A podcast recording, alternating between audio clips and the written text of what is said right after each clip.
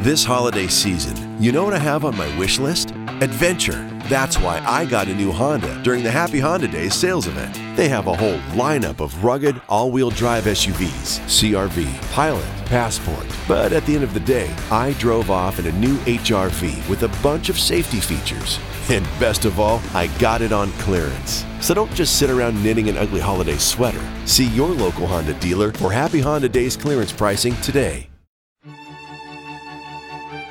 Stai per entrare nel mondo della lupa, un podcast ideato, scritto e interpretato da Morgana Chittari e Carmine Prestipino. Se vuoi restare aggiornato sull'uscita dei prossimi episodi e accedere ai contenuti extra, entra a far parte della nostra community. Se ti piace il nostro progetto, sostienici, fai una donazione, anche piccola. Trovi i link nella descrizione. Buon ascolto!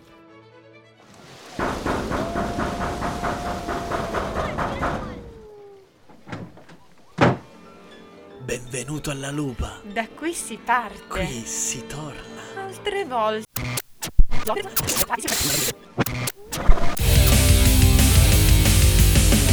Quella che avete sentito non è un'intermittenza. Oggi non siamo Glenn Sisto e Old Roger. Oggi siamo solo noi, Morgana e Carmine. Semplicemente noi. Benvenuti alla lupa. Benvenuti alla lupa. Se siete qui è perché avete una storia da raccontare. Se siete qui è perché non avete smesso di sognare. Se oggi ci togliamo la maschera è per due motivi. Perché il periodo storico ce lo impone. Per ricordare in prima persona che dietro le maschere, dietro i personaggi, ci sono degli esseri umani che giocano ad essere qualcun altro. Sono solo teatranti? Sognatori erranti, come ci piace definirli, costruttori di sogni e di idee, rivoluzionari, visionari. Ma anche questo di raccontare storie, emozionare e far sognare è un mestiere. C'è la fatica delle gambe e del cuore, c'è il sudore, la passione, il lavoro senza sosta ad ogni ora del giorno e della notte. Tutto ciò che non si vede, quello che a teatro noi chiamiamo dietro le quinte, gli spazi bianchi tra le righe, come direbbe uno scrittore, è ciò che conta di più. Tutta la fatica per far diventare semplice il difficile. Il secondo motivo per cui ci togliamo la maschera è che l'ospite di oggi, Sandro Ballisto, un siciliano che ha scelto di restare, ha toccato due temi caldi per noi: l'importanza dell'identità di un popolo, di una terra e la capacità di raccontare storie ed emozioni. Oggi non c'è la cacciastorie, saremo noi a dialogare a distanza con questa intervista. Sandro ha anticipato le domande in un flusso instancabile e spontaneo che vogliamo restituire per come è accaduto, intervallandolo con contributi sul teatro, sull'arte e sull'importanza in questo momento così delicato di non smettere di sognare, ascoltare e raccontare storie. Mettetevi comodi, cominciamo!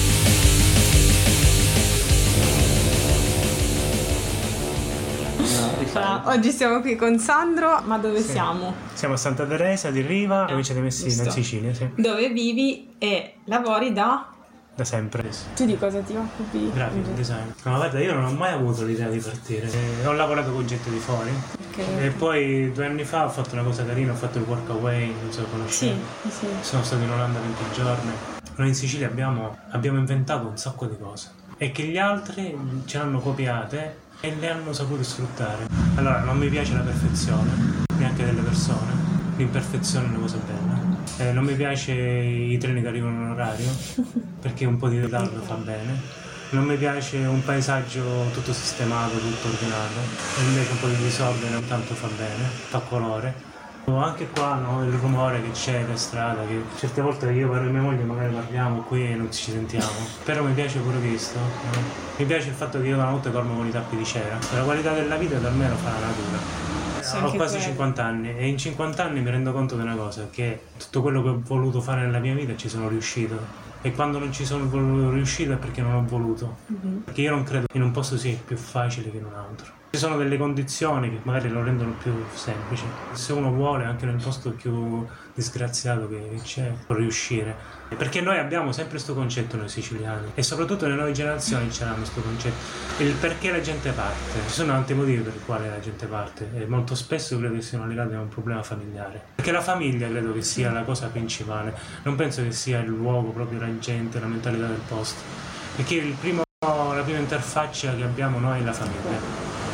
E se tu vivi in una famiglia di genitori chiusi mentalmente, tu hai voglia di partire, perché le prime persone che trovi che ti sbarrano la strada sono i tuoi genitori. Quindi la maggior parte dei ragazzi, secondo me, che partono qui partono per questo motivo. Io non ho mai notato invece un territorio chiuso. È un territorio che magari all'apparenza sembra che non ci sia molto, però se scavi le opportunità ci sono, le persone interessanti ci sono, e poi comunque è interessante, il più grande viaggio che possiamo fare è dentro di noi. Questa è una cosa che secondo me è la cosa principale. Cioè, conosco gente che parte, gira e poi è chiusa mentalmente, peggio di una persona che è stato un pezzo di montagna qui da noi a guardare pecore. E invece c'è gente che guarda pecore, che è molto più aperta di... Allora, che cosa c'è di bello da noi qui in Sicilia? Intanto ho la capacità di raccontare le proprie emozioni. Un siciliano, un orecchio scasso, riesce a raccontare le proprie emozioni in una maniera che altrove è impossibile. Tu conosci gente del nord Europa, è difficile penetrarci dentro, conoscerli, parlarci, capirci qualche cosa. È difficile loro ti raccontino la loro vita se tu non gli fai mille domande. Tu conosci una persona qui al sud, in Sicilia, e dopo 2 giorni sai di lui tutto. Una parola che ti viene in mente è legata alla tua vita qua, al tuo fatto di aver scelto di rimanere qua, e anche se ti sposti e vedi ma qua io mi sento libero. Ok. Allora, io l'ho capito molto bene quest'inverno, prima del lockdown, sono stato a Düsseldorf al salone nautico, che è forse uno dei più grossi che c'è al mondo, e poi ho avuto modo di girare Düsseldorf. La Germania in questo momento in Europa forse è una nazione più ricca. A me Düsseldorf sembrava Messina degli anni 90, nel senso che è vero che Düsseldorf magari è ricca, la gente ancora riesce ad andare al ristorante magari ogni giorno, riesce a permettersi delle macchinone, queste cosine qua, però è anche vero che il futuro è quello, essere all'avanguardia è quello. Ma che senso ha camminare su una macchinona? Che senso ha avere una gran casa di 5 bagni quando tu poi alla fine ne usi sempre uno? Cioè forse noi già ancora qui questa cosa ce l'abbiamo, no? Quando ero in Olanda tu vedevi che le persone lì sono tristi spesso, anche per il cibo, che non ha gusto, e sono buttati sempre da questi piccoli bazar turchi, e quindi loro vanno sempre da questi posti a comprare qualcosa di succulento, di buono, no? Che altrove non riescono a trovare. Se tu qua hai un terreno, ti fai i pomodori, ti fai le cose, fai quello che vuoi e cresce. Il concetto è proprio che cresce, sembra il futuro. Cioè te ne rendi conto quando cominci a fare famiglia, quando cominci a avere figli, ti rendi conto come vivere qui è più facile. Stando fuori, parlo con la gente del posto, mi proietto un po' e penso, ma io qui come potrei fare famiglia, no? Certo. Al di là del fatto che possibilmente, ok, c'è un'attenzione alla persona che forse qui da noi manca. Dico forse perché la maggior parte dei giovani che da qui parte, dicendo che qui non c'è attenzione alle persone, a loro sfugge un passaggio, che è un passaggio fondamentale. C'è la storia di Amsterdam, è una storia che potremmo fare pure qua, solo che qui non la facciamo. Cioè ad Amsterdam hanno scelto di usare la bicicletta. Scoprire che negli anni 70 fecero delle battaglie i cittadini, cioè sit-in, bloccavano le strade, chiedevano ad alta voce di non costruire altre strade, di non abbattere case vecchie per fare strade, per lasciare Amsterdam così com'era. L'uso della bicicletta è stato voluto dalla cittadinanza.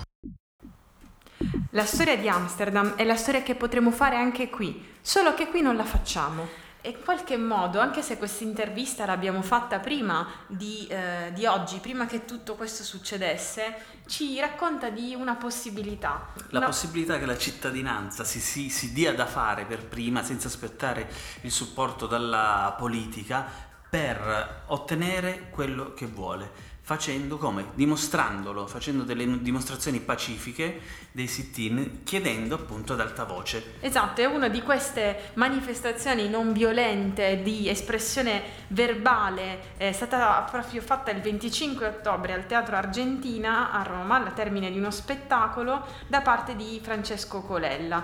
Lo spettacolo è Uomo Senza Meta, andato in scena al Teatro Argentina di Roma con la regia di Giacomo Bisordi. Al termine dello spettacolo Francesco Colella invita gli spettatori a riaccendere il cellulare, riprendere e far girare l'appello. Noi non c'eravamo, però vogliamo comunque far girare l'appello. questa non vuole essere una provocazione, non vuole essere una polemica, è solo un invito a riconoscere un altro punto di vista, a fare una riflessione. I teatri, noi siamo tutti responsabili, siamo tutti quanti responsabili di quanto sta accadendo e la responsabilità di ognuno salva l'altro e noi questo lo sappiamo. Così si sono comportati i teatri, i posti, tutti i luoghi dell'arte dal vivo. I posti sono sempre stati sanificati, ognuno vi ha preso la temperatura, le persone assistono allo spettacolo con la mascherina, non sono dei luoghi pericolosi, non si sono rivelati tali. C'è un documento dell'ente dello spettacolo che racconta che su circa 350.000 spettatori, cioè tutti gli spettatori che dalla fine del lockdown fino ad oggi sono intervenuti negli spettacoli dal vivo, c'è stato un contagiato. Voi siete la testimonianza. Da domani i teatri saranno chiusi fino al 24 novembre. Temiamo che questa data possa essere procrastinata per una giusta e legittima, un giusto e legittimo timore. Ma i teatri e tutti i gestori dei teatri, dei luoghi dell'arte dal vivo e delle sale cinematografiche si sono sempre adoperati dalla fine del lockdown a obbedire e a rispettare le regole che tutti noi rispettiamo.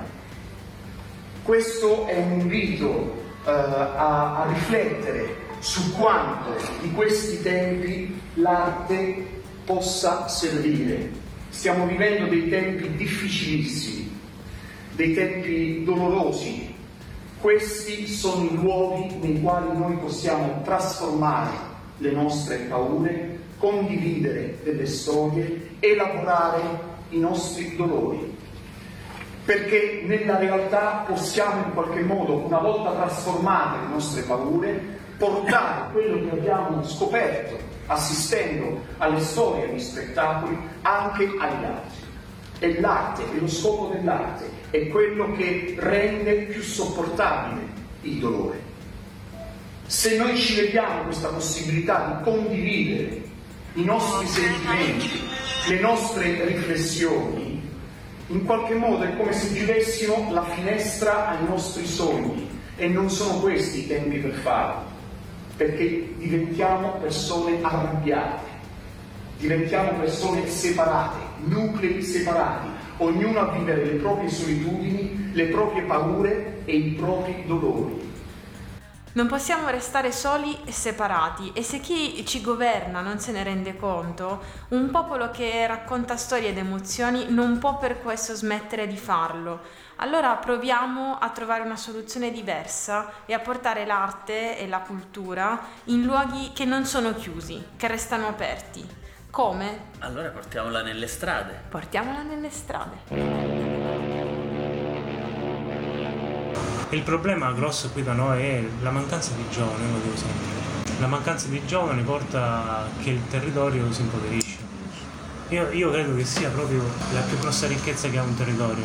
Tempo fa sono stato a Bolzano, e parlavo con un imprenditore che conosceva la Sicilia. Non riusciva a capire il perché la gente partisse dalla Sicilia e venisse a lavorare lì a Bolzano. Quando dice io lo conosco la Sicilia è ricchissimo, no? Perché non provate a fare impresa lì? E allora ti dico il perché nella zona di Ragusa le cose funzionano un po' meglio rispetto a qui. Lì hanno la capacità di aggregarsi gli imprenditori e questa fa la differenza perché fanno pressione sulla burocrazia. Qui da noi invece il nostro territorio è più complicato. E in altre parti della Sicilia dove non c'è aggregazione. Ovunque è così, va analizzata sta cosa qui. Il Veneto che conosciamo oggi, ma oppure se leggete un libro che si chiama Canale Mussolini, che racconta l'esodo dei Veneti o forse degli Emiliani, comunque non cambia poco perché è sempre quel territorio lì. Il Veneto del fascismo, della fine della guerra, era un Veneto scassato. E intanto è un territorio che subisce la guerra fino all'ultimo. La zona d'Italia che ha mandato più emigrati in America. Loro hanno la guerra fino al 45-46, noi invece nel 43 già eravamo liberi. Il Veneto oggi è ricco perché hanno la capacità di aggregarsi, di unirsi. Perché? Allora andiamo veramente all'origine della domanda. Perché lo spiegavo l'altro giorno, una mia idea è il fatto che comunque in Sicilia ci sono troppi DNA diversi. Tu soprattutto che sei nei paesi di campagna cominci dove magari c'è meno gente, no? Dove c'è più gente del posto, no? Che ci sono africani, ci sono arabi, ci sono normanni, c'è di tutto. E facciamo fatica a trovare l'identità. E poi c'è proprio lì il discorso, no? Io occupandomi di marketing e di identità aziendale, perché proprio non ho richiesto. Quando io prendo un'azienda nuova, che devo fare il brand, quando devo lanciare un prodotto sul mercato, la cosa principale qual è? L'identità. La difficoltà che c'è da noi per un rilancio turistico del territorio è l'identità. Quale potrebbe essere l'identità di questo popolo senza identità? Cioè, dove potrebbe trovarsi un nodo identitario in un popolo che per vocazione... Io credo che l'identità principale sia sta grande capacità di raccontare le emozioni. Credo che sia il punto da cui partire. Al di là del fatto dell'identità che può essere legata al luogo, alla nostra storia, tutto quello che è avvenuto nel posto, la nostra storia che io locale, che io sto cominciando a un po' studiare perché ho qualche idea di sviluppo turistico sul territorio, che però a questo momento non prende forma, perché analizzo e mi rendo conto che qui da noi abbiamo 1000 storie molto interessanti, no? Come la storia di San Pietro e Paolo d'Agro, che è una bella storia. No? Che molta gente qui da noi non ha capito, compreso gli amministratori, cioè, e soprattutto racconta di un territorio e non di una chiesa. Per quasi 1000 anni quel posto è stato il centro del potere della Valle d'Agro, di tutto il territorio. Al di là di questo però noi abbiamo un'identità che è legata proprio al racconto delle emozioni. Cioè la gente qui, proprio anche la più scarsa, è capace di raccontare le proprie emozioni. E io credo che oggi come oggi sia un valore enorme, soprattutto oggi in cui le grosse aziende tendono a farci ragionare come dei robot. In Sicilia ci sono troppi DNA diversi, fatichiamo a trovarne una di identità perché siamo un mix di identità. Ma se l'identità dei siciliani, come ci suggerisce Sandro, è nella capacità di raccontare le emozioni, allora forse la priorità è la cultura. Il punto di partenza per trovare un'identità di popolo e di terra è dato dalla cultura. Il bello è che si parla sempre di identità al giorno d'oggi, no? La carta d'identità digitale, l'identità digitale, lo SPID, i codici per l'identità per accedere al conto corrente bancario, all'email, eccetera, eccetera. Ma in realtà non si parla della vera identità degli esseri umani. E allora parliamo di terra e torniamo all'agricoltura. Quando abbiamo intervistato Davide Cirino abbiamo parlato di come anche coltivare i campi sia una forma di cultura. E allora un popolo senza cultura non è solo un popolo senza identità, è un popolo anche schiavo, senza troppa spina dorsale, senza capacità di giudizio e consapevolezza. È il mondo come sta andando, che schematizza le persone, che è diventato meno emotivo, sta diventando sempre meno emotivo, o comunque di un'emotività più bassa, meno complessa.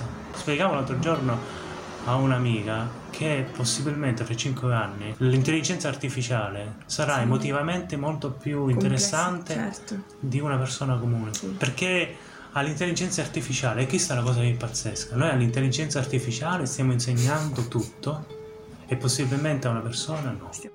Io penso veramente che noi siamo solo nel futuro e che la gente non lo capisce. Quindi quando ci sarà l'apocalisse tu ci lo vedi tu subito ora con lockdown, quando c'è stato il lockdown sono tornati tutti, tutta gente che non si vedeva qui è venuta a stare qui, cioè. Non lo so io più qual è il mio lavoro, però ora piano piano stanno venendo fuori degli aspetti che avevo messo da parte, mi ero concentrato sempre sul discorso della grafica, ora da qualche annetto sta venendo fuori invece la mia voglia di riscoprire il design. Io l'ho sempre fatto, questo divanetto qui l'ho costruito io, poi per anni l'ho smesso, no? Mi sono concentrato sul fare il grafico. Perché ho fatto questo? Perché il mondo oggi ci dice che tu devi fare una cosa, la devi fare quella cosa lì. Se tu fai un'altra cosa non va bene. Io invece mi sono reso conto da qualche anno a questa parte che tu invece puoi fare tante cose. Quando ho comprato una bicicletta pieghevole a Parigi tanti anni fa e a un certo punto dissi: ma io i pezzi di ricambio di questa bicicletta li trovo qui. La bicicletta è stata inventata in Italia, quindi certo che li trovi, no? Per farti capire, lui mi ha fatto pensare su questa cosa. Come alla fin fine, caspiterina, tante cose sono state inventate qui. Sono state inventate da gente del sud, che andava a Milano, che che portava, come hai detto tu, la gente porta il bene più grande che abbiamo, perché sono le persone, le emozioni, perché noi ci portiamo là, gli portiamo storie, gli portiamo emozioni, gli portiamo lì e loro li usano. Ci sono delle persone che hanno immaginazione, che vedono un territorio e dicono ah, questo territorio può diventare così. Ora, una difficoltà che c'è qua sul territorio forse è proprio vista, no? Il fatto che io magari immagino un territorio, però poi chi mi deve aiutare se non c'è nessuno? Questo è il problema, che sei da solo a immaginare. Perché la gente parte, lo so. Io praticamente per un anno ho vissuto a Scicli, perché ho cominciato a lavorare lì, facevo il grafico lì. Poi ci ho continuato a lavorare per altri 10 anni lì, però io solo un anno ho deciso di stare lì. Poi ho detto basta, io me ne ritorno a Santa Teresa e lavoriamo online, perché mi rendevo conto che tutto il bene, anche politico, io non lo facevo più nel mio paese, lo facevo altrove, e sta cosa mi dava fastidio, cioè mi dava fastidio il fatto che io non potessi fare il bene sul mio paese, cioè la presenza su un posto fa, nel mio paese la biblioteca c'è oggi, perché ci sono stato io, se no non ci sarebbe stata la biblioteca, sarebbe stata chiusa oggi, non ci sarebbe più. Ci sono tante cosine che uno in questo paese ci sono, perché uno resta. C'è un ragazzo che resta sul territorio e lotta, fa tanto sul territorio, fa tanto.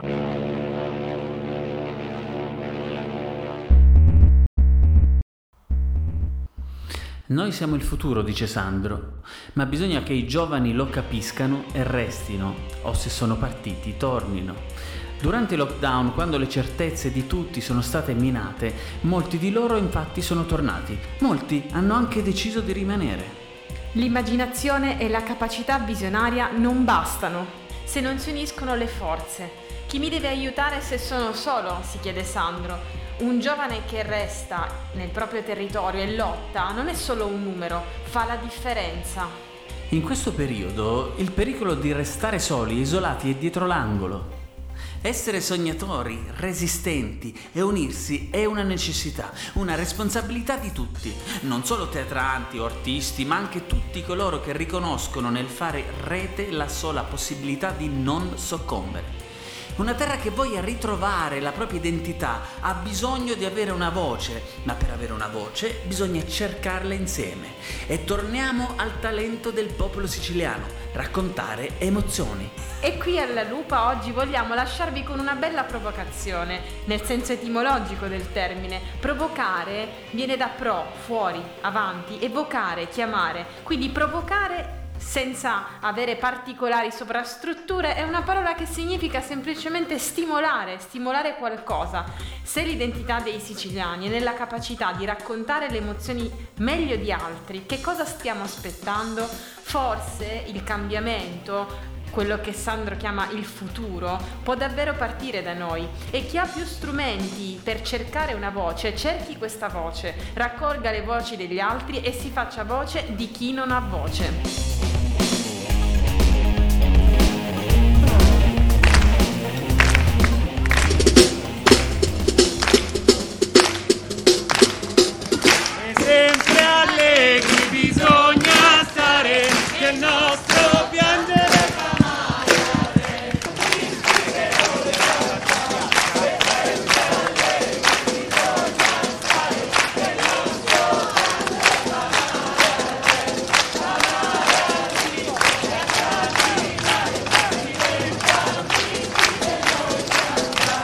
Noi non ci siamo fermati neanche nel precedente lockdown. Abbiamo firmato le petizioni che c'è da firmare, visto come ci trattano, come il Ministero ci ha trattato. Io ho cercato su, come si chiama quel cazzo, DPCM, quella roba lì. C'era prima le sale bingo di noi. Sì, è vero, alla fine. Ora, poi ho sentito Di Maio che ha detto che bisogna rispettare le priorità. Io credo che una priorità sia anche la cultura. Sicuramente la mascherina, io adesso ho la bandana, credo che se queste sono le loro priorità, escludono noi, vuol dire che chi decide le priorità non è mai stato a teatro. Mai. Il teatro è il luogo più ospedalizzato che ci sia, entrano, li disinfettano, li misurano la febbre, stanno a 1,5 metri di distanza. Credo che ci abbiano emarginato come succedeva ai nostri avi. Io faccio teatro d'emergenza e quindi questa è la mia partita. Io personalmente non mi fermo, in qualsiasi luogo, sempre rispettando le norme sanitarie, ma io continuo a lavorare, anche per niente. Tanto adesso ho 3 dati in Svizzera, metto via, poi resisto, almeno 2 mesi resisto. This holiday season, you know what I have on my wish list? Adventure. That's why I got a new Honda during the Happy Honda Days sales event. They have a whole lineup of rugged all-wheel drive SUVs, CR-V, Pilot, Passport. But at the end of the day, I drove off in a new HR-V with a bunch of safety features. And best of all, I got it on clearance. So don't just sit around knitting an ugly holiday sweater. See your local Honda dealer for Happy Honda Days clearance pricing today. This holiday season, you know what I have on my wish list? Adventure. That's why I got a new Honda during the Happy Honda Days sales event. They have a whole lineup of rugged all-wheel drive SUVs, CR-V, Pilot, Passport. But at the end of the day, I drove off in a new HR-V with a bunch of safety features. And best of all, I got it on clearance. So don't just sit around knitting an ugly holiday sweater. See your local Honda dealer for Happy Honda Days clearance pricing today.